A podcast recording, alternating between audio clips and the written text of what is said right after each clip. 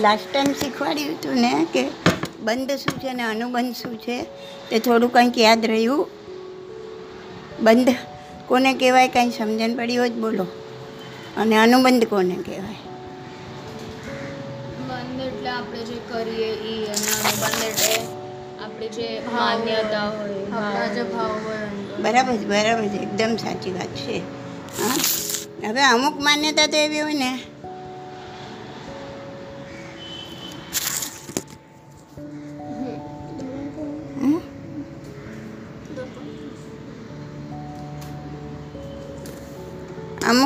માન્યતા એવી હોય ને કે જે કાયમ ચોવીસ કલાક આપણામાં એ પડેલી જ હોય. એ જાય નહીં. તો એ કાયમ આપણે ગમે એટલું પુણ્યનું કાર્ય કરતા હોય, પણ એ માન્યતા આપણને જોડે હનુમાન પાપને પાડતી હોય. તો એ માન્યતાને બદલવાની છે. એક પણ માન્યતા જો ઊંધી હોય ને, એક પણ. ભગવાને જે આજ્ઞા આપી છે, આપણી એક પણ માન્યતા ઊંધી હોય ને, તો પણ આત્મા પર એનો ભયંકર દોષ ચડ્યા જ કરે. આત્માનો છુટકારો ન થાય. આ સૃષ્ટિમાં આપણો જીવ નાઇન્ટી નાઇન પર્સન્ટ એકિન્દ્રિયમાં જ ફર્યો છે, વધારે. હવે ઇનિગો ભાવ હોય કે ઝાડપાન હોય કે કીડી મંકોડાનો ભાવ હોય, આ બધાને આંખ છે? નથી. કાન નથી. મન નથી. તો આ સૃષ્ટિમાં બહુ ઓછા જીવને જ આ શક્તિ મળે છે. કે કાન પણ હોય આંખ પણ હોય નાક પણ હોય મન પણ હોય એવી બધી એ શક્તિ બહુ ઓછા જીવોને મળે છે. પંચેન્દ્રિયને મળે. પંચેન્દ્રિયને તો પાંચે ઇન્દ્રિય છે. પણ આ જીવ તો ખાલી પંચેન્દ્રિયમાં થોડો મનુષ્ય સાંભળી ના શકે કોઈ જોઈ ના શકે. એ એ પાછું સ્પેશિયલ અલગ. બાકી આ જીવોને તો હોતું જ નથી. આંખ બી નથી, કાન બી નથી, મન પણ નથી.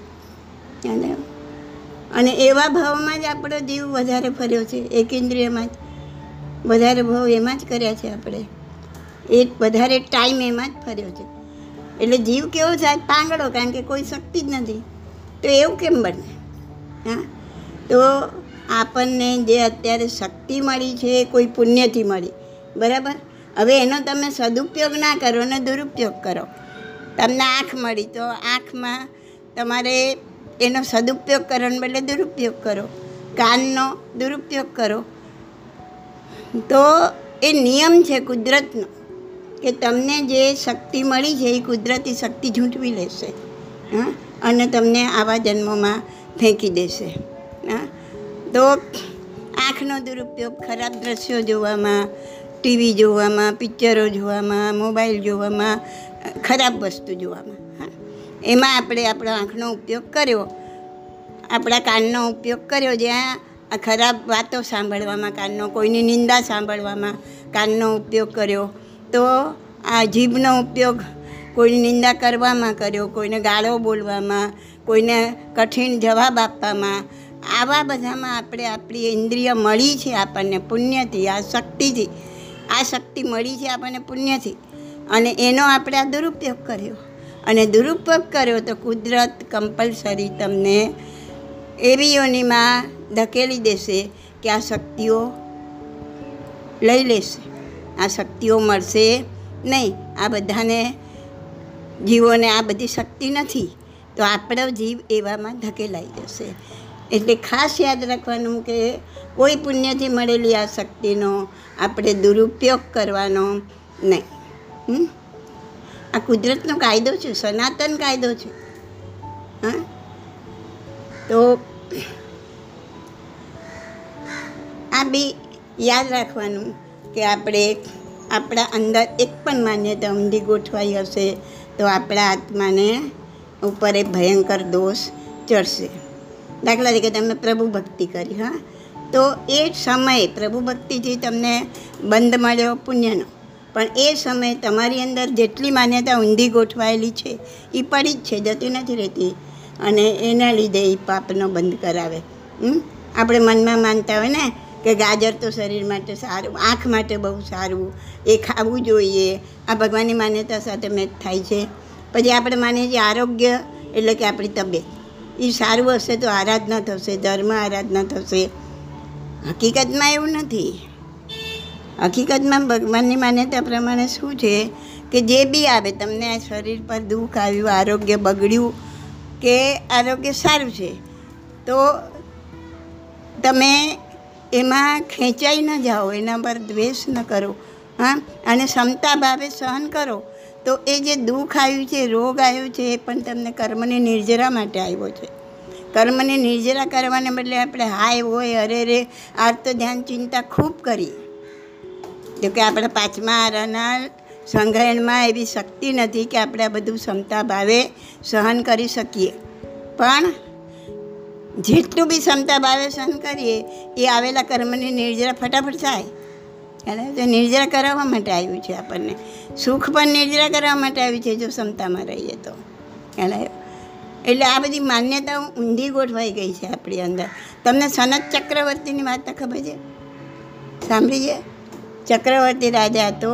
એટલો બધો રૂપરૂપનો અંબા એટલું બધું એનું સુંદર રૂપ હતું કે દેવલોકમાં પણ એના વખાણ થયા એના રૂપના. એટલે બે દેવ એની પરીક્ષા કર, જોવા માટે આવ્યા કે કેવું રૂપ છે? જે ઇન્દ્ર જેનો વખાણ કરે છે, એનું રૂપ હું શોર્ટમાં કહીશ, તો એનું રૂપ કેવું છે એમ? તો જ્યારે એ નાતો હોય છે જ્યારે દેવ એને જોવા એ લોકો બહાર છે, દેવ અને ઓલો નાહીને નીકળે છે. એટલે હજી એણે બધા વસ્ત્ર અને આભૂષણોને બધું ધારણ કરેલું નથી. છતાં પણ એનું રૂપ જોઈને દેવોના મોઢામાંથી એવા શબ્દ નીકળી જાય છે, અહો રૂપમ અહો રૂપમ. આ કે શું રૂપ છે એમ? ત્યારે સનત ચક્રવર્તી ગર્વથી, અભિમાનથી કે છે કે આ તો કંઈ નથી. હજી તમે મને, હું હમણાં તૈયાર થવું વસ્ત્ર ને આભૂષણો ને બધું પહેરીને, ત્યારે તમે મને જોજો કે મારું શું રૂપ છે એમ. હવે એના શબ્દો જ બતાવે છે ને કે એને કેટલો અભિમાન આવી ગયું અંદર. હા? અને એ જ્યારે આભૂષણને વસ્ત્ર પહેરીને બિરાજે છે રાજસભામાં ત્યારે દેવો સામે આવી, આવે છે ને જોવા અને આમ માથું હલાવે છે. ના કહીએ ને, માથું હલાવીને ના કહીએ ને, એમ માથું હલાવે છે. કેમ? કેમ કે દેવોએ એ પણ જોયું કે એના શરીરમાં સાત પ્રકારના રોગ ઉત્પન્ન થઈ ગયા છે. એ પૂછે છે, કેમ આમ માથું એટલે કે તારા શરીરમાં સાત પ્રકારના રોગ ઉત્પન્ન થઈ ગયા છે? તો ગમે એવું શરીર પણ રોગિષ્ટ થઈ શકે છે. તો એના માટે અભિમાન હોય નહીં. અને પછી તો બીજી ઘણી લાંબી વાર્તા છે પછી સનત ચક્રવર્તીને પોતાને વૈરાગ્ય થાય છે, પોતે ચારિત્ર ગ્રહણ કરે છે, જંગલમાં તપ કરે છે અને તપથી એટલી બધી લબ્ધિ પ્રાપ્ત કરે છે. પણ એની અંદર એટલા બધા રોગ, સાતની સાત હજાર રોગ, હા, આખું રસીવાળું આંગળામાંથી બધીથી રસી ઝરે, એવા શરીરમાંથી રસી ઝરે, એવા કેટલા રોગ ઉત્પન્ન થઈ ગયા છે. તો દેવોને પાછું એમ થાય છે કે આપણે આને આને હેલ્પ કરીએ, એના એના રોગ દૂર કરીએ. તો એ આવે છે લોકો, કોઈ બ્રાહ્મણનું કે વૈદનું રૂપ લઈને. અને કહે છે કે, હે રાજા, તારામાં આટલા બધા રોગ છે એ મટાડવાની, દૂર કરવાની અમારામાં શક્તિ છે. તો તું કહે તો અમે એનો, તને આ રોગ દૂર કરીએ. ત્યારે સનત ચક્રવર્તી શું કહે છે ખબર? એની એક આંગળી, એ આમ મોઢામાં નાખી અને બહાર કાઢે છે અને એ સુવર્ણ જેવી થઈ જાય છે. તો કે છે, આ રોગ દૂર કરવાની લબ્ધિ મારામાં ઉત્પન્ન થઈ ગઈ છે. ખાલી એના થૂંકમાં એના થૂંકમાં એ શક્તિ, એ લબ્ધિ ઉત્પન્ન થઈ ગઈ હતી કે આ રોગ દૂર કરી શકે. પણ એને કોઈની મદદ લેવી નહોતી. જો એણે કોઈની મદદ લીધી હોત અને એના રોગ દૂર કર્યા હોત, તો આ કર્મની નિર્જરા થાત નહીં. આ કર્મની નિર્જરા કરાવવા માટે આ રોગ આવ્યા છે. માટે આ આવ્યું છે તો એની પાસે આ દુઃખ એના માટે આવ્યું છે કે તમે એને ક્ષમતા ભાવે સહન કરો અને એની નિર્જરા કરીને આ કર્મમાંથી છૂટો.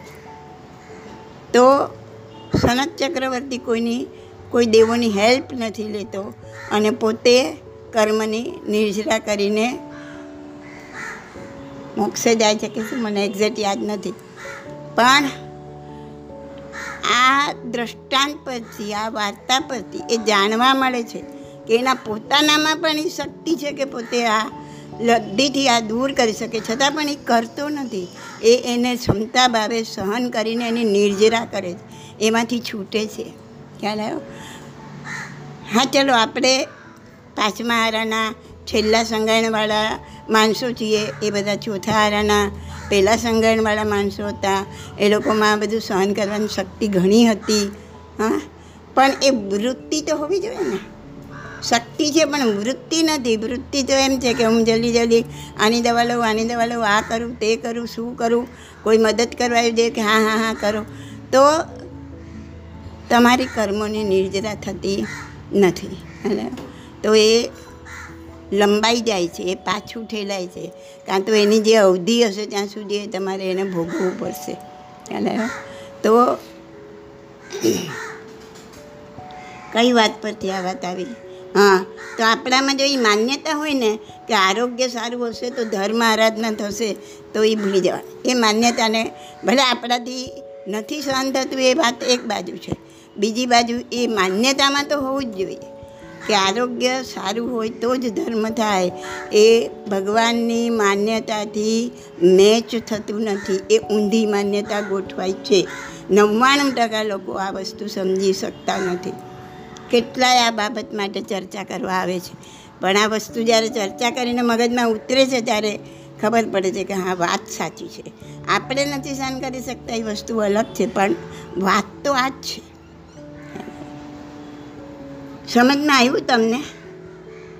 કે આ પણ એક ઊંધી માન્યતા છે.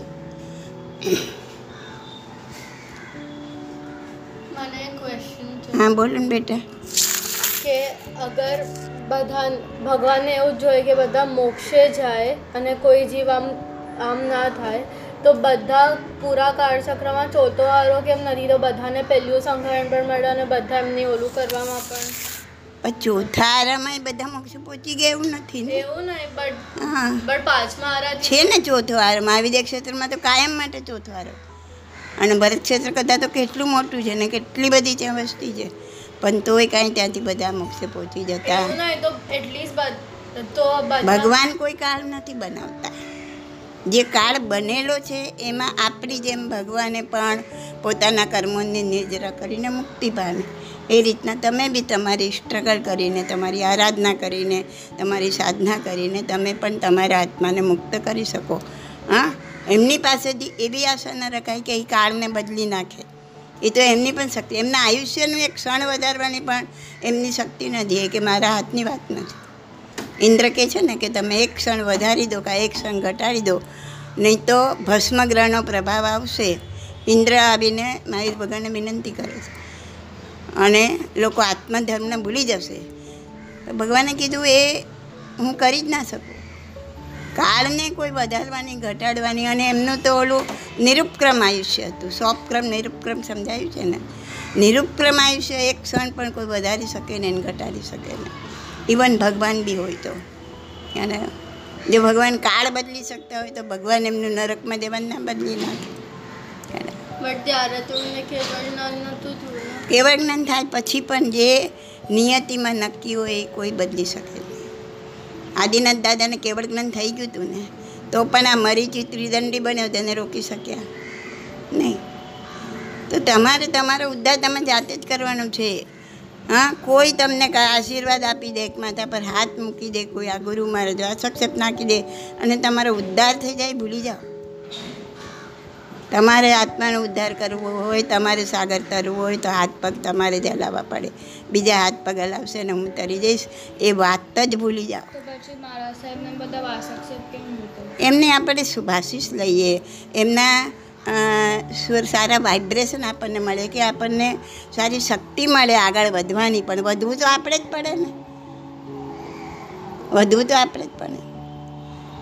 તમને જે તમારા ટીચર છે સ્કૂલમાં બી એના એના મનને તમારાથી જેટલી ખુશી હશે, તમારાથી જેટલો સંતોષ હશે, તમારા દિલમાં જેટલો આદર તમારા ગુરુ પ્રત્યે હશે, એટલું તમને વધારે જ્ઞાન ચડશે. કેમ કે એના શુભ આશીષ, એનું સારું આભા મંડળ ખુશ થયેલું આભા મંડળ તમને મદદ કરશે. પણ ભણવું તો તમારે પડશે ને. એના લીધે તમે પાસ નથી થઈ જવાના. તમને મળે છે. એનો તમે સદુપયોગ ના કરો. તમે વાંચન, લેખન કાંઈ શું કહેવાય પ્રેક્ટિસ કાંઈ ના કરો, તો પછી ક્યાંથી તમે પાસ થવાના? છો ખ્યાલ તો આ એના જેવું છે. ક્યારે બી ટીચર પાસે તમે કે ગુરુ પ્રત્યે નેગેટિવ વાઇબ્રેશન નાખો ને માટે તૂટી જાય. એમનું જે જે સતત વહેતું હોય તમારા માટે એ આભા મંડળને આપણે જ નેગેટિવ વાઇબ્રેશન એ શું સમજે જેના મનમાં એમને તો કંઈ નથી આવડતું, નહીં તો આવા જ છે, નહીં તો આમ જ કરતા હોય. એ સ્કૂલમાં આવીને આમ જ કરતા હોય. એટલે આ બધા નેગેટિવ વાઇબ્રેશન તમે તમારા ગુરુ પ્રત્યે નાખ્યા, તમારા ટીચર પ્રત્યે નાખ્યા. તો શું થશે? એમનું જે આભા મંડળ હતું, એને તમે તોડી નાખ્યું. હવે તમને જે મળવું જોઈએ નહીં મળે. પછી તમે હાથ પગે લાગો કે પગમાં પડો? નો મિનિંગ મિનિંગ એ જ છે કે હૃદયથી વિનય સાચવું. ખ્યાલ આવ્યો? અને પછી તમે એના પગમાં પડો, તમને એના વાઇબ્રેશન સો ટકા અસર કરશે. આ બધું બહુ સમજવા જેવી વસ્તુ છે, અંતરની વસ્તુ છે. દેખાતા નથી, આશીર્વાદ દેખાય. આ આપ્યા હા, હું તને પાંચ પચીસ રૂપિયા આપીશ તો દેખાશે, પણ આશીર્વાદ આપીશ તો દેખાશે એ નથી દેખાતું. એમ આ આશીર્વાદને તોડો છો આભા મને એ બી નથી દેખાતું. પણ એ સમજવાની વસ્તુ છે કે આ રીતના તો હું આ, મારું જ નુકસાન કરી રહી છું. અને,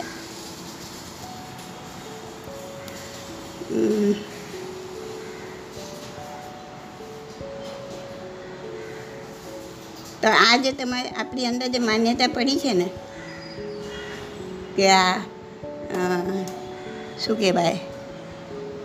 લસણથી લોહી પાતળું રહે કે રોગ ન થાય ચરબી ના વધે તો આ માન્યતાઓ બધી છે. એ ચોવીસે કલાક આપણી અંદર પડેલી જ છે. અને કોઈ પણ ધર્મ ક્રિયા સારી ક્રિયા કરો, પ્રવૃત્તિ કરો, પણ અંદરની આવૃત્તિ અનુબંધ પાપનો પાડે છે. બંધ અનુબંધ હવે તમને બરાબર સમજણ પડી ગઈ ને?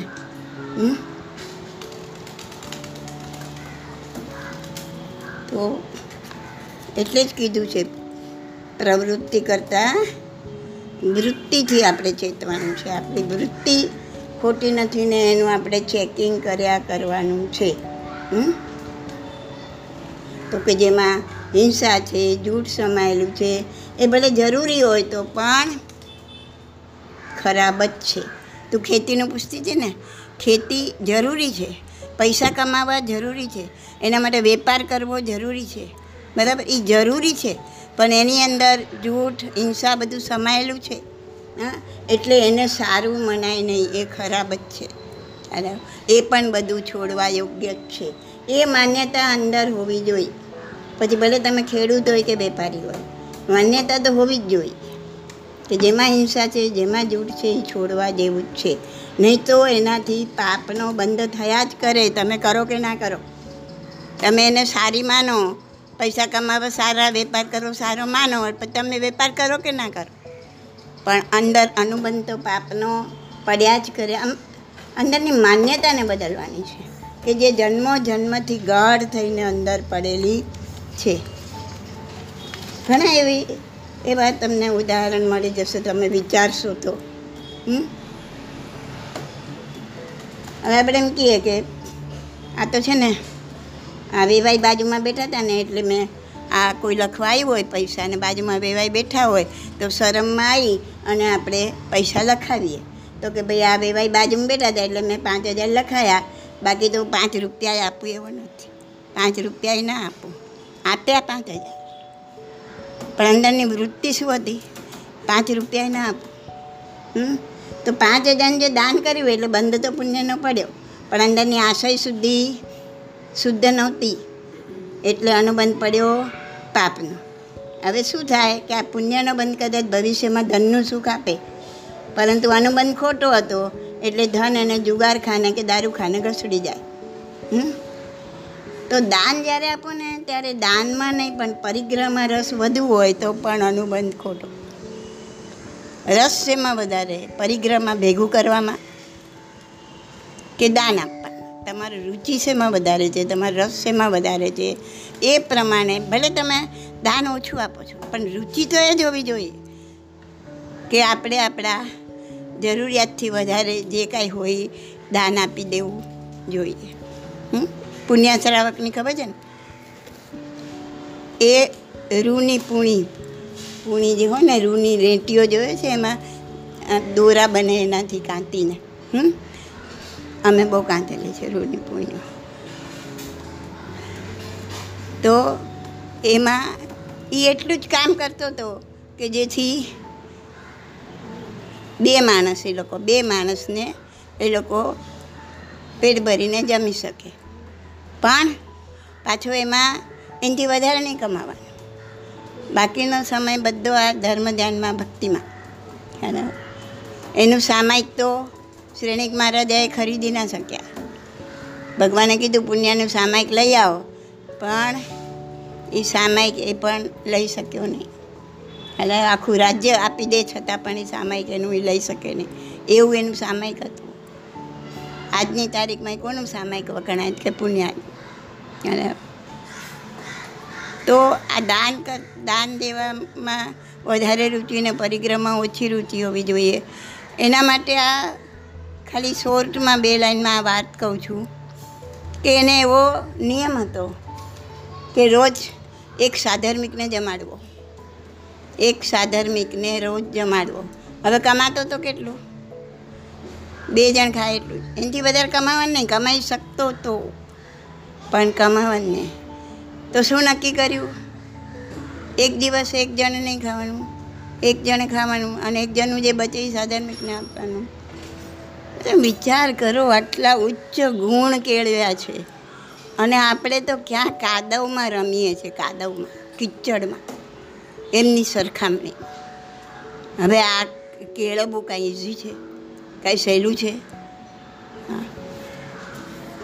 તો એની રુચિ આપવામાં વધારે હતી પરિગ્રહમાં નહીં ન પરિગ્રહ પરિગ્રહ નહીં. અને આ બધા પાપમાંથી બહાર નીકળ્યો તો માટે એનું મન ધ્યાનમાં સ્થિર થતું હતું. મને ઘણા આવે ને કે છે, બેન, આ સા મારા સાહેબો પણ બોલાવે. બેન, ધ્યાન કેવી રીતના કરવું? સમજાવો ને.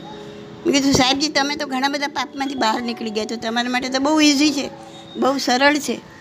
પણ આ ઘણા શ્રાવક શ્રાવિકાઓના ફોન આવે છે, મળવા આવે છે, પૂછવા આવે છે.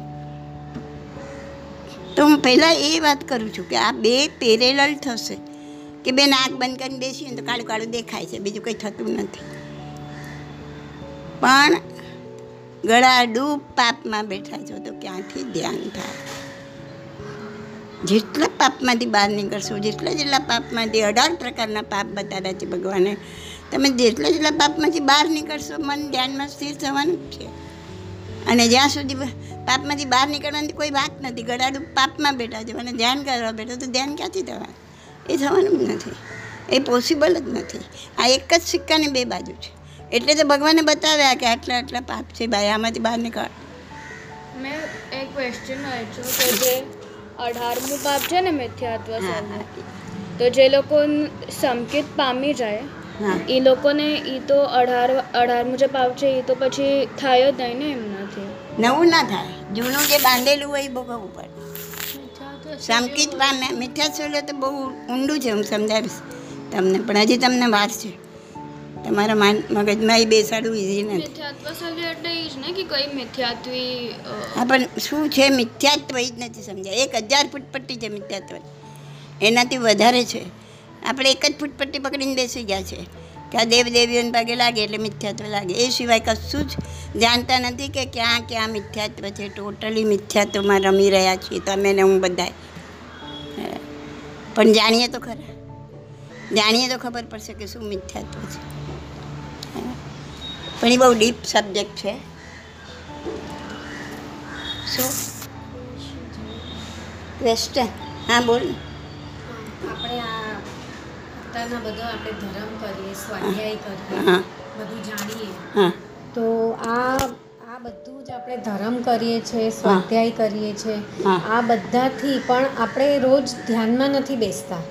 હા બેસવું જ જોઈએ. નહીં તો એટલે આ પુણ્યનો જ બંધ થાય ને? કર્મોની નિર્જરા ન થાય ને? કર્મોની નિજરા બારે બાર તપનો સમન્વય થાય ત્યારે થાય. યાદ આવે?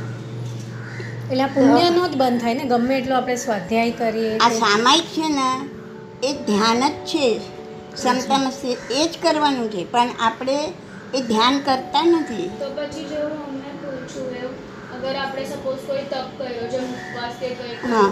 અને એમાં આપણને કંઈ જેમ કે માથું દુખ્યું કે કંઈ કર્યું અને અગર એ આપણે સહન કરી લીધું તો બી આપણો કર્મ ઓલું ન થાય ખપે નહીં. કર્મ ક્ષમતા ભાવે સહન કરો ને તો કર્મ ખપે. પણ એની જોડે પછી બીજા બધા ઊભા હોય તમને કંઈ તકલીફ થઈને તમે સહન કર્યું એ એક ફૂટપટ્ટી હા, પણ મનમાં મદ હોય, અભિમાન હોય, ક્રોધ હોય, આ બધા આવીને એકદમ ઊભા હોય, હા. તો એને તમે શાંત કરો, તો તમારા કર્મો ખપે. તમે ધ્યાનમાં સ્થિર થાઓ. આવ્યો? તો એ એક તપ થયો. કયો? અણસણ નામનો પહેલો તપ. હા? પણ એમાં અભ્યંતર તપ ઇન્વોલ્વ કરવો જોઈએ. હા, વિનય, વયાવચ, સ્વાધ્યાય, ધ્યાન, કૌશલ, આ બધા અભ્યંતર તપ છે. હા, પાય, પાયચિત્ત, પ્રાયશ્ચિત્ત. પાયચિત્ત વિનો વયાવચ તહેબ સજ્જાઓ ધાણમ સગોવ્ય તો આ બધા અભ્યંતર તપ પણ એની અંદર ઇન્વોલ્વ થાય, ભલે થોડા ઘણા અંશે. પૂરું તો આપણે કંઈ કરી જ નથી શકવાના તો આપણી શક્તિ જ નથી. હા? પણ એને થોડા અંશે જો આપણામાં ન હોય અને આપણે એમ થાય કે ઉપવાસે કર્યું ને કંઈ તકલીફ થઈ તો આપણે ક્ષમતા ભાવે સહન કર્યું પણ ક્રોધથી ધમધમો છો? તો કર્મની જે ક્યાંથી થશે? એટલે નવા કર્મ તો બંધાશે જ. પછી અગર તમારું કોઈ તપ હોય યા તમારી કોઈ વાત હોય અને તમને એ જ વસ્તુ ખાવાની મન થયું તો હજી પાપના કર્મ બંધાય મન થયું પણ મન પર તમે કંટ્રોલ લઈ લો. ઓકે અરે મારે તો ઉપવાસ છે. જે મેં પ્રસાદચંદ્ર મુનિની વાત તમે ના કીધી કે એને આટલો બધો ક્રોધ અંદરો અંદર મનમાં આવ્યો પણ પછી તરત કંટ્રોલ લઈ લીધો કે હું તો સંન્યાસી છું. હું હવે રાજા નથી. મેં આ શું કર્યું? અને પોતે પોતાની ધારા ઉપર ચડાવી. એમ તે શું સવાલ કર્યો? તો એનો હજી પાપ લાગે? શેનું? હા કંઈ ખાવાનું મન થાય તો. તો તમને ખાવાનું મન થઈ ગયું. એ એક જીવનું કર્મ ઉદયમાં આવ્યું. હા? તમને પછાડવા માટે આવ્યો બધો શત્રુ છે. આ શત્રુ તમને પછાડવા માટે આવ્યું અને તમને એક ક્ષણ માટે મન થ- થઈ ગયું, પણ તરત જ ઊભા થઈ ગયા. ના, મારે તો ઉપવાસ છે. મેં કેમ આવો વિચાર કર્યો? હવે મને આ વિચાર ના આવવો જોઈએ. મને મન પણ ના થવું જોઈએ. અને મને હે હે આત્મા, હે પરમાત્મા, આત્મા જ પરમાત્મા છે. એને કહેવાનું કે તું મને હેલ્પ કર, તું મને મદદ કર.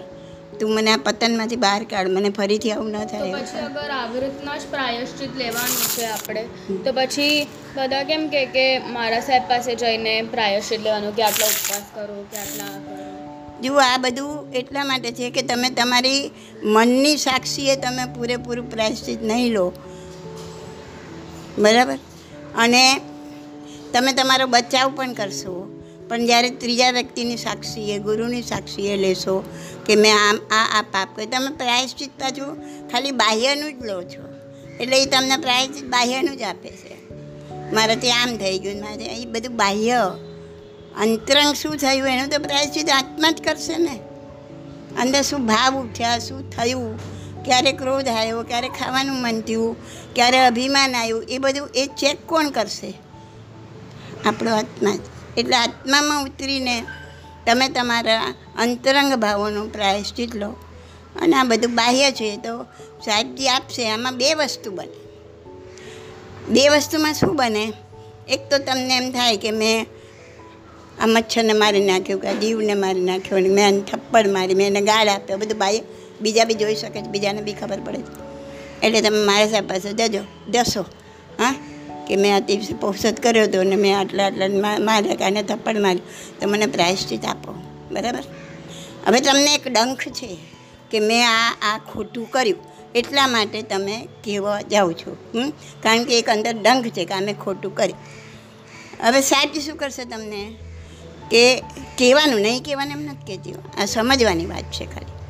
કહે છે કે આ તારું આ ખોટું થઈ ગયું.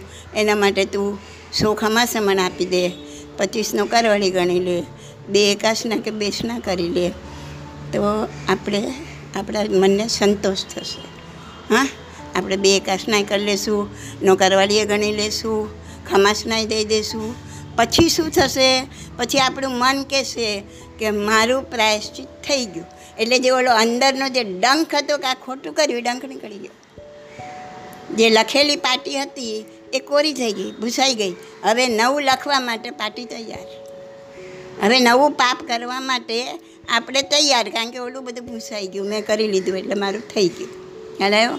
તો હવે નવું પાપ કરવા માટે તૈયાર. ખરેખર પ્રાયશ્ચિત શું છે?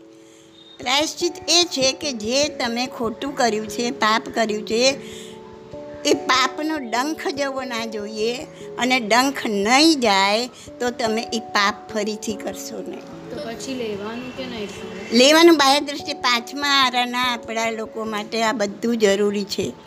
ખ્યાલ પણ અંદર આ વસ્તુ પણ હોવી જોઈએ, એના માટે આપણે જાગ્રત હોવા જોઈએ. ચાલો એના માટે જાગ્રત હોવા જોઈએ આપણે. ખ્યાલ હવે આજે તમને બાહ્ય આપ્યું નોકારવાળી ગણવાનું, એકાસના બેસના કરવાનું, તો એનાથી તમને પુણ્યકર્મ બંધાશે. હા? અને જો તમારો ડંખ અંદરથી ચાલ્યો ગયો તો પાછા તમે પાપ કરશો. આપણે, આપણું આ પ્રાયશ્ચિત લેવાનું મેઇન ધ્યેય એ છે કે આ પાપ ફરીથી ન થાય. ખ્યાલ તો આ વસ્તુને જાગ્રત રાખીને કે ભલે મેં પ્રાયશ્ચિત લીધું, ભલે મેં એકાશના બેસના કર્યા, પણ આ પાપ મારું ફરીથી ન થવું જોઈએ. એ જાગ્રત રહી તમે કરો. શું કહેજે? આપણે એકાશનું સમજો આપણે પ્રાયશ્ચિતમાં એકાશનું કરીએ તો એકાશનું એ દિવસ આખો દિવસ આપણને એ રહેશે મગજમાં એ ડંખ રહેશે કે આ આ મેં પાપ કર્યું છે એટલે હું આ કરું હા બરાબર. એટલે એની પણ એક દિવસ પૂરતું નહીં. આ કાયમ રહેવું જોઈએ. જે ડંખ જ્યાં સુધી તમે પ્રાયશ્ચિત નથી કર્યું ને ત્યાં સુધી એ ડંખ છે કે મારે મેં આ પાપ કર્યું મારે આનું આ કરવાનું છે. પ્રાયશ્ચિત લેવાનું લેવાનું છે. ગુરુ મહારાજ પાસે ગયા લેવા ત્યાં સુધી એ ડંખ છે. ભલે ચાર દી પછી ગયા દસ દી પછી ગયા. મહારાજે આપી દીધું ત્યાં સુધી બી ડંખ છે હજી. એ કર્યું તે દિવસે બી ડંખ છે પણ પછી એ ડંખ ચાલ્યો પાછું ફરીથી નવું પાપ દિવસના આત્મા જો કેવું કર્મ બાંધ્યું છે ને એના પર આધાર રહેશે. આવ્યો? એને ઘૂંટી ઘૂંટીને નિકાચિત કરી નાખ્યું તો નિર્જરા ન થાય. એ ભોગવે જ છૂટકો થાય. એ વસ્તુ ભોગવે જ છૂટકો થાય. અને શું કહે છે? કે આપણે ક્યારે પણ પ્રતિક્રમણ કરવા બેસીએ અને ક્યારે પણ આપણને છીક આવી તો એના બધા પ્રાયશ્ચિત કેમ લેવાના એ અપશુકન મનાય છે. કારણ કે આમાં જે અમુક સૂત્રો બોલો છે એમાં દેવદેવીઓની હાજરી હોય છે. તો એ લોકોને આ આ વસ્તુથી એ લોકો કદાચ એમને ખરાબ બી લાગે, એ ચાલ્યા બી જાય અને અપશુકન લાગે. કેમ આપણે કે છે કાળા વસ્ત્રો પહેરીને દેરાસરમાં નહીં જવાનું, પૂજા કરવા નહીં જવાનું, પૂજનમાં નહીં જવાનું, બ્લેક વસ્તુ પહેરીને, આ બધા નિયમો કેમ છે? કેમ કે એ કાળા કલર, કાળો વસ્ત્ર એ દેવદેવીઓને અપશુકન લાગે છે. અને દેરાસરમાં દેવદેવીઓની હાજરી હોય જ છે. ખ્યાલ? આપણને દેખાતા નથી? હલકી પ્રકારના દેવ પણ આવે, ઉચ્ચ પ્રકારના દેવ પણ આવે અને કેમ સો વર્ષ જૂનું દેરાસરને તીર્થ કહે છે કેમ કે એવા પ્રાચીન દેરાસરોમાં તો ખાસ દેવદેવીઓની હાજરી હોય? મને યાદ છે, અમે જે રાધનપુરમાં અમે જે શેરીમાં રહેતા હતા, ત્યાંનું જે દેરાસર હતું, અને આ રિવાજ હતો બપોરના બે ચાર કલાક દેરાસર બંધ જ હોય બપોરના અહીંની જેમ ખુલ્લા નહોતા રહેતા. હવે બધું થઈ ગયું. તો અમે દેરાસર આગળ અમારા ઘરમાં જ નીકળીએ એટલે અમે દેરાસર આગળથી પસાર થઈને જ આગળ જવાય. તો ઘણીવાર દેરાસર આગળ અમને અંદરથી નાચવા, કૂદવાનો વાતયંત્રનો ગીતો ગાવાનો, ભક્તિ ગીતો એ એવો અવાજ આવતો. સમજી નહોતો શકાતો, પણ અવાજ આવતો. અને અમને અવાજ આવ્યો મારે પોતાનો અનુભવ. અને સાંભળવા માટે ત્યાં ઊભા રહ્યા, બે મિનિટ, પાંચ મિનિટ. તો અવાજ બંધ. થઈ જાય. તો આ કોણ કરે ત્યાં વાત? દેરાસર તો બંધ છે. તો અંદર દેવદેવીઓની હાજરી હોય છે. હા. તો શું સવાલ હતો? આપણે શેના પરથી આ વાત આવી? હલકા પ્રકારના દેવ પણ હોય અને શું કહેવાય? ઉચ્ચ પ્રકારના દેવ પણ હોય. એમાં હલકા પ્રકારના જો દેવ હોય ને તો એને ગુસ્સો આવે તમારા પર. કારણ કે એ વધારે રાગ દ્વેષથી ભરેલા હોય. રાગદ્વેષવાળા તો બધા જ દેવો છે, ભલે ઉચ્ચ હોય કે. પણ આમાં પ્રમાણ ઓછું હોય અને આમાં પ્રમાણ વધારે હોય. તો એને તમારા પર ક્રોધ આવશે, ગુસ્સો આવશે. ખ્યાલ આવ્યો? કે આ મને જો વચ્ચે આડ પાડે છે, આ આવું પહેરીને આવી, મને અપશુકન થઈ ગયા. તો એ તમારું અહિત પણ કરી શકે. તો આ આથી, આનાથી બચવા માટે આપણે કાળા કલરના કપડાં ન પહેરીએ. પછી આવું કંઈ થઈ ગયું તો આપણે પ્રાયશ્ચિત લઈએ. ચાલે એટલે આ છીંક આવી ગઈ તો આટલું બધું ફરીથી કરીએ છીએ, એક જાતનું પ્રાયશ્ચિત છે. ચાલે પણ તમે જાણી જોઈને નથી કર્યું, એ કુદરતી હાજર છે. આમ એમ કે સવારના સવારના કેટલા વાગ્યાથી? ચાર કે પાંચ યાદ નથી. ત્યારથી અગિયાર વાગ્યા સુધી જે હલકા પ્રકારના દેવો હોય ને બંધાયેલા હોય. એટલે એ લોકો આવે નહીં, પછી એ લોકો આવે. એટલે આપણે પહેલાં પ્રાચીન સમયમાં દેરાસરો બપોરે બંધ રહેતા હતા અને સાંજના પાંચ વાગ્યા પછી એ લોકો પાછા બંધાઈ જાય. સાંજે પાંચ વાગે, એટલે સાંજના પછી દેરાસર ખુલતા હતા? અને હવે તો બધું પૂજન ને આ મહિલા મંડળ ને બધું બપોરનું જ થઈ ગયું, બે વાગ્યાનું, ત્રણ વાગ્યાનું. એટલે બપોરે બધા દેરાસરો ખુલ્લા જ હોય છે. અને બને ત્યાં સુધી સેવા, પૂજા બધું વહેલા કરી આવવાનું દેરાસરમાં આપણે. એટલે હલકી પ્રકારના દેવોની હાજરી ન હોય, કારણ કે આપણને તો દેખાવાના નથી. અને આપણે એમની આડે આવીએ એટલે એમને દ્વેષ આવવાનો જ છે આપણા પર. અને છતાં પણ દેરાસરમાં પ્રવેશતા પહેલાં તમે જેને પણ માનતા હોય, એને વિનંતી કરો કે શું મંત્ર છે? દેરાસરમાં પ્રવેશતા પહેલાં. ચલો એ હું તમને પછી કહું છું એ અત્યારે ન કહેવાય તમને. પછી કહું છું હું તમને કે આ વસ્તુ બોલીને અંદર પ્રવેશ કરવાનો એ શાસન દેવો. હા આદેશ આપો. એ શાસન દેવો. દરેક દેરાસરમાં હા દરેક દેરાસરમાં અધિષ્ઠાયક દેવો શાસન દેવોની મૂર્તિ હોય છે ક્યાંક હોય ક્યાંક ન પણ હોય. પણ આપણે શાસન દેવોને યાદ કરવાના. કે હે શાસન દેવો આદેશ આપો, પ્રવેશ કરવું અને પ્રભુ ભક્તિ કરો. તો શાસન દેવો આપણી સાથે હોય તો આપણને કોઈ નુકસાન પહોંચાડી શકે નહીં. આ વળી મને યાદ આવી ગયું તો કીધું, મને મગજમાંથી નીકળી ગયું હતું. હે શાસન દેવો, આદેશ આપો, પ્રવેશ કરું અને પ્રભુ ભક્તિ કરું. આપણો જે ઘંટ અને બધું વગાડે દેરાસરમાં તો ઘંટ વગાડવાથી બી પાપ તો લાગે જ ને. તો પછી એ બધાની પાછળ બધા રીઝન છે જાણે. તો એ રીઝન હું તમને પછી જણાવું. ધૂપ દીપ કરે તો પણ બધા જે આગના એકેન્દ્ર જીવો એ પણ તો હણાય જ ને. એટલું સૂક્ષ્મમાં જવું હોય ને આપણે એટલું સૂક્ષ્મમાં આખો દિવસ રહી નથી શકતા. કે આ ઘંટ વગાડીએ તો દીવો હણાય, આ દીવો હણાય. તો એનાથી તમે થોડા સમય માટે, ભલે જેટલી વાર તમે દેરાસરમાં ગયા છો, એટલી સમય માટે તમે ત્યાં રહીને પ્રભુ ભક્તિમાં લીન થઈ શકો. આપણે પાંચમા આરાના માણસો છીએ આપણે ચોવીસે કલાક કે આપણે દસ પંદર કલાક બી ઘરમાં આપણે ધ્યાન કરીને બેસી નથી શકવાના. જ્યારે તમે ધ્યાનમાં બેસો છો, ત્યારે તમે મન વચન કાયાને સ્થિર કરો છો. બાકી તો તમે બીજી બધી પ્રવૃત્તિ તો ઘરમાં કરો જ છો. અને ત્યારે નથી વિચારતા કે આ જરૂરી નથી એવી પ્રવૃત્તિ પણ કરીને અમે જીવ હિંસા કરી જ રહ્યા છીએ. તો ત્યાં તમે અટકતા હોય. આ તો કેવું છે કે ખાલેડું જ ચંદ દરવાજે ખુલ્લા. હવે ત્યાં એટલી સૂક્ષ્મ બાબતમાં આપણે વિચારી છે કે ત્યાં ગંડ વગાડીએ તો આપણને જીવો હણાય, ત્યાં ધૂપ કરીએ તો જીવો હણાય. હમ. પણ એની સામે આપણે ઘરે વગર જરૂરી હિંસા કરીએ છીએ. ત્યાં આપણે વિચાર બી નથી કરતા.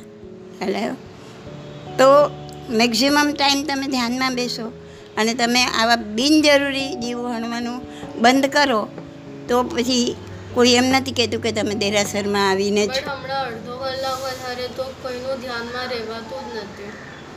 હા પણ આ આ જીવો હણ્યા વગર તો રહેવાય ને. આ વગર કારણે હાથ હલાવવા પગ હલાવવા વગર કારણે કાંઈ પણ બોલવું ઝઘડા કરવા નિંદા કરવી આ બધામાં જીવ નથી હણાતા. હા? હા એ બધું બધાનો વપરાશ એકદમ. બંધ કરી દો જે જરૂરી નથી તો બંધ કરો. એવું તો ઘણું બધું છે. આપણે ઘરમાં એક દિવસની ખાલી સવારથી સાંજ સુધીની દિનચર્યા જુઓ તો એમાં તમને કેટલી વસ્તુ મળી આવશે કે આ બધી મેં બિનજરૂરી હિંસા કરી. તો બિનજરૂરી હિંસા બંધ કરો ટોટલી. તો પછી ત્યાં જઈને ઘંટ વગાડવાની જરૂર નથી અને આ એ કરવાની જરૂર નથી. પણ તમે અહીંયા તો તમારી ત્યાં નહીં જાઓ તો તમે ઘરે તો તમારી પાસે આ બધી હિંસાના કાર્ય ચાલુ જ છે. બિનજરૂરી. જરૂરી કરવું પડે, ખાવું પડે, જરૂરી રાંધવું પડે, જરૂરી ખાવું પડે. હા? પણ બિનજરૂરી જે હિંસા કરીએ છીએ એ જો તમે બંધ કરો કે આ ન કરીએ તો આપણું જીવન ચાલે. આપણું જીવન નથી અટકી જવાનું. જીવન ચાલે એ પ્રમાણે જ તમે જીવો. અને એ સિવાયનું બધું બંધ કરો તો ઓકે ચાલે. એટલે એમાં દ્રષ્ટિ ફેંકી આપણે કેમ કે આપણને એટલી સમજણ પડી કે આ આ કરવાથી, આ હલનચલન કરવાથી વાયુકાયના જીવો, બોલવાથી પણ વાયુકાયના જીવો, આ ધૂપ કરવાથી અગ્નિકાયના જીવો, હણાય છે એ સમજણ પડી તો જ આપણને ખબર પડી કે આ પાપ કરીએ. આ કરીએ તો પાપ લાગે. તો એને એપ્લાય ઘરમાં કરો ને. તમારા જીવનમાં એપ્લાય કરો ને. અને જીવનમાં એપ્લાય થાય તો પછી ત્યાં થઈ જ જવાનું છે. જીવનમાં જેને એપ્લાય થયો જેને એટલી બધી દિલમાં અહિંસા ઉત્પન્ન થઈ ગઈ એ ચારિત્ર નથી લઈ લેતા. પછી એને ધૂપ કરવાનું છે એને ઘંટ બગાડવાનો છે એને પૂજા કરવાની છે. સાધુ સાધુ મહારાજને કરવાનું છે. નથી કરવાનું. કેમ કે એ એમાંથી બહાર નીકળી ગયા એ હિંસામાંથી જ બહાર નીકળી ગયા. કેટલી બધી હિંસામાંથી બહાર નીકળી ગયા? ત્યારે થાય ને સચિત છે પાણી આવે છે એને ઘસો ચંદનને તો ઘસાઈને જેટલું હલન ચલન કરો તો જીવો અણાવવાના જ છે. પ્રક્ષાલ કરો તો પણ પાણી કાંઈના જીવન. પણ જ્યારે તમારું જીવન એટલું અહિંસક થઈ જાય તો તમે આ સંસારમાં રહી જ નહીં શકો. તો તમે એમ વિચારશો કે અહિંસક જીવન કેવી રીતના જીવાય આપણે? તો ભગવાન એનો બી રસ્તો બતાવે. કે જો તને ખરેખર આ તારા દિલમાં અહિંસા ઉત્પન્ન થઈ છે, તો તું આ રસ્તો ચાલ્યો જા. ક્યારે પણ એકલા તો પડવાનું જ છે. એકલા પડ્યા વગર ધર્મ થવાનું જ નથી. એકલા પડશો. આ તમે નથી જોતા આટલી વાર્તાઓ કીધી એમાં રાજાઓ, મહારાજાઓ બધું ઘર બહાર છોડીને જંગલમાં એકલા જઈને સાધના કરે છે. ખ્યાલ તો એના વગર સાધના થવાની જ નથી. તો એવું જીવન બનાવો. પછી ત્યાં દ્રષ્ટિ દોડાવો ત્યાં જે દ્રષ્ટિ દોડાવી ઓકે. તમને સમજણ પડી ગઈ હવે એને એપ્લાય કરો ઘરમાં.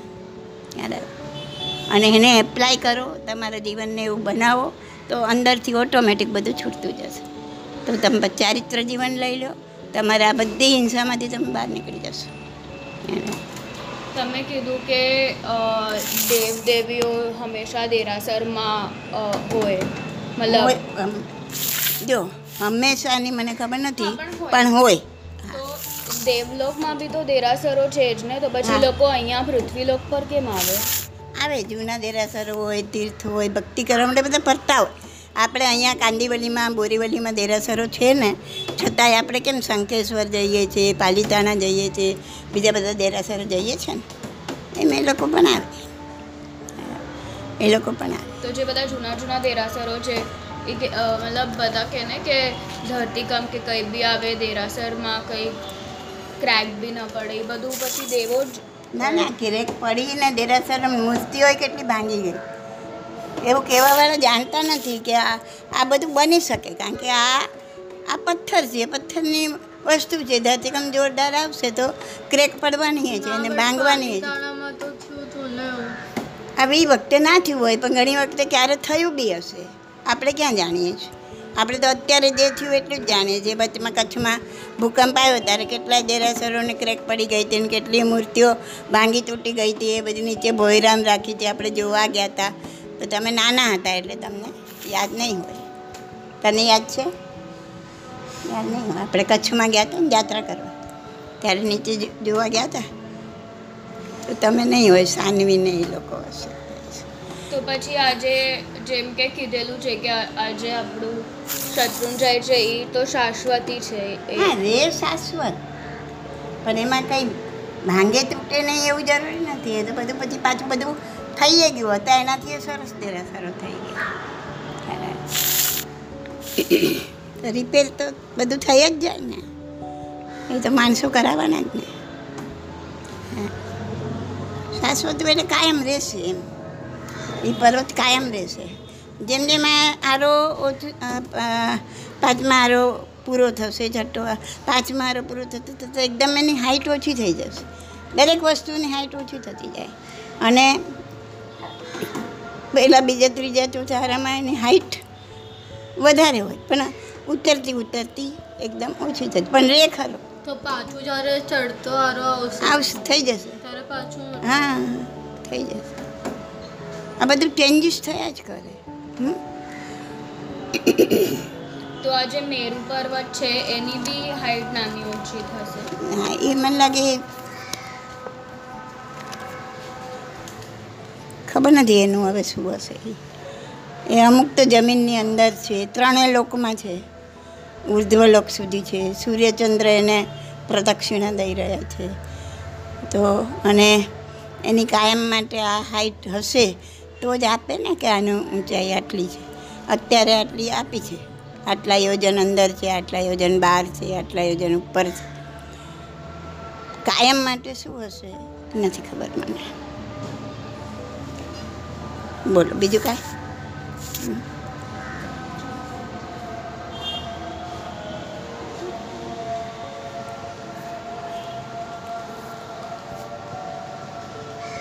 ક્યાં ચાલતા હતા. આપણે તો બંધ અનુબંધમાંથી ક્યાં ક્યાં આવી ગયા? ચક્કર બધું ફરી ગયું. હા? તો હા પર દાનની વાત હતી ને દાન દાનમાં રસ વધારે હોવો જોઈએ અને પરિક્રમા ઓછો જો પરિક્રમા રસ વધારે હોય અને તમે દાન દો તો પણ અનુબંધ અશુભ પડે. હા બોલો. તમે કીધું કે દાનમાં રસ વધારે હોવો જોઈએ. બટ કોઈને દાન આપવું હોય અને એની પાસે પૈસા ન હોય બટ એને મન કરે રસ તો ખરો જ ને. દાન આપવું છે એટલે જ રસ થઈ ગયો. રસ એનો આવી ગયો ત્યાં. એને આપવું છે એને પાછું એ નહીં મજબૂત છે. પણ પછી એવું બધી ઈચ્છા બી તો ન જ કરાય ને કે ઈચ્છા નહીં આ તમને જે દેખાયું તમને મનથી આપવાનું આપી દો. પછી ભાવના એવી નહીં ભાવો કે અરે આને તમે આ તો પછી ખબર પડી તમને કે અરે આ તો એને તો સારું છે. એને કંઈ જરૂર નથી મેં ક્યાં એને આટલા પૈસા આપી દીધા? તો એક વખત આપી દીધા પછી તમે મન નહીં બગાડો ભાવ નહીં બગાડો. ખ્યાલ આવ્યો? તો એવું બી મન થઈ ગયું આપી દીધું. કે ભવિષ્યમાં મારી પાસે પૈસા આવશે પછી હું દાન દાન કરીશ. નહીં નહીં નહીં. પૈસા ઈચ્છો એ જ. અનુબંધ ખોટો. પૈસા ઈચ્છો તમે. મારા પાસે પૈસા આવશે પછી હું દાન કરીશ. તો પહેલી તો ઈચ્છા તમે જ કરી કે પૈસા આવે. હેને ના? એવું પણ મને દાન કરવું છે મારી પાસે પૈસા નથી. પણ ખાલી પૈસાનું દાન થોડું થાય. દાન તો કેટલી પ્રકારે થાય છે? હા દાન તો કેટલી પ્રકારે. વિદ્યા દાન પણ દાન જ છે. પૈસાની જરૂર નથી એમ. ખ્યાલ? બોલ. શુભ ભાવ આ આરામાં છે ને આપણે શુભ ભાવ આપણે માંગવાનો? જે બી આપણા ભગવાન હોય કે આપણે કે શુભ ભાવ ભાવવાનો કે મને એવી શક્તિ આપે કે હું આ સારા કામ કરી શકું એમ. આપણે એ શક્તિ માંગવાની. એવું નથી કે આપણે કર્મોની નિર્જરા કરવાથી જ મોક્ષ છે, પણ અત્યારના આપણે શુભ ભાવ ભાવવાનો એમ, શક્તિ માંગવાની. આ બધું બહુ સમજાવી દીધું છે, એટલે હું ફરીથી નથી સમજાવતી. ઈચ્છાઓ કરો, એને તમે ઈચ્છા થઈ, તો એ વસ્તુ તમે કરી શકો છો, તો કરી લો. નથી કરી શકતા, તો એને છોડી દો. ખ્યાલ એને ઘૂંટી ઘૂંટીને ઓલું નહીં કરો મને પછી પૈસા આવે તો હું દેરાસર બંધાવું, પૈસા આવે તો દેરાસર બંધાવું, પૈસા આવે તો દેરાસર બંધાવું. હાય હાય, મારી પાસે તો નથી, હું ક્યારે બંધાઈશ? મારે તો બંધાવું જ છે. આ તમે ઘૂંટી ઘૂંટીને નિકાચિત કરી નાખી. હેલો? અને આ નિકાચિત ઈચ્છા એ તમને મોક્ષે નહીં જવા દે. હેલો પણ એક મન થયું કે આ આપણે દેરાસર બંધાવું છે, લોકો આનો આનો લાભ લે અને મારે મારા આત્મામાં એક સદગુણ કેળવવા માટે, મારા આત્માની મુક્તિ માટે હું કરાવું. એની પાછળ બીજો કોઈ ભાવ આશય નહીં. એની પાછળ એ બી આશય નહીં કે મારું નામ થાય એના પર મારું નામ લખાય. લોકો, હું તો ચાલ્યો જઈશ, લોકો વર્ષો સુધી મને યાદ કરશે. આ બધી ભાવના હોય તો અશુભ બંધ પડે. ખ્યાલ પણ ભાવના શુદ્ધ હોય કે લોકો આના દર્શન કરીને કંઈક પામે મૂર્તિ પાસેથી. અને મારે તો એ બી ભાવ મારે તો એ જ છે કે હું મારા કર્મને નિર્જરા માટે, મારી મુક્તિ માટે હું આ કાર્ય કરી રહી, કરી રહ્યો છું. તો તમે એમાંથી છૂટી જાઓ. પણ એ ઈચ્છા થઈ તમારી શક્તિ છે તો કરો. પણ બીજા જન્મની રાહ નહીં જુઓ. તમને તમારા કલાકની ખબર નથી કલાક પછી તમે હશો કે નહીં. તો તમે બીજા જન્મનું અત્યારે શું કામ તમે વિચારો છો? શું કહે છે બોલ? તો વસ્તુ આ છે જેટલું આવે એને છોડતા જાઓ, આવે એને છોડતા જાઓ. હા? હવે એક મિનિટ જરાક.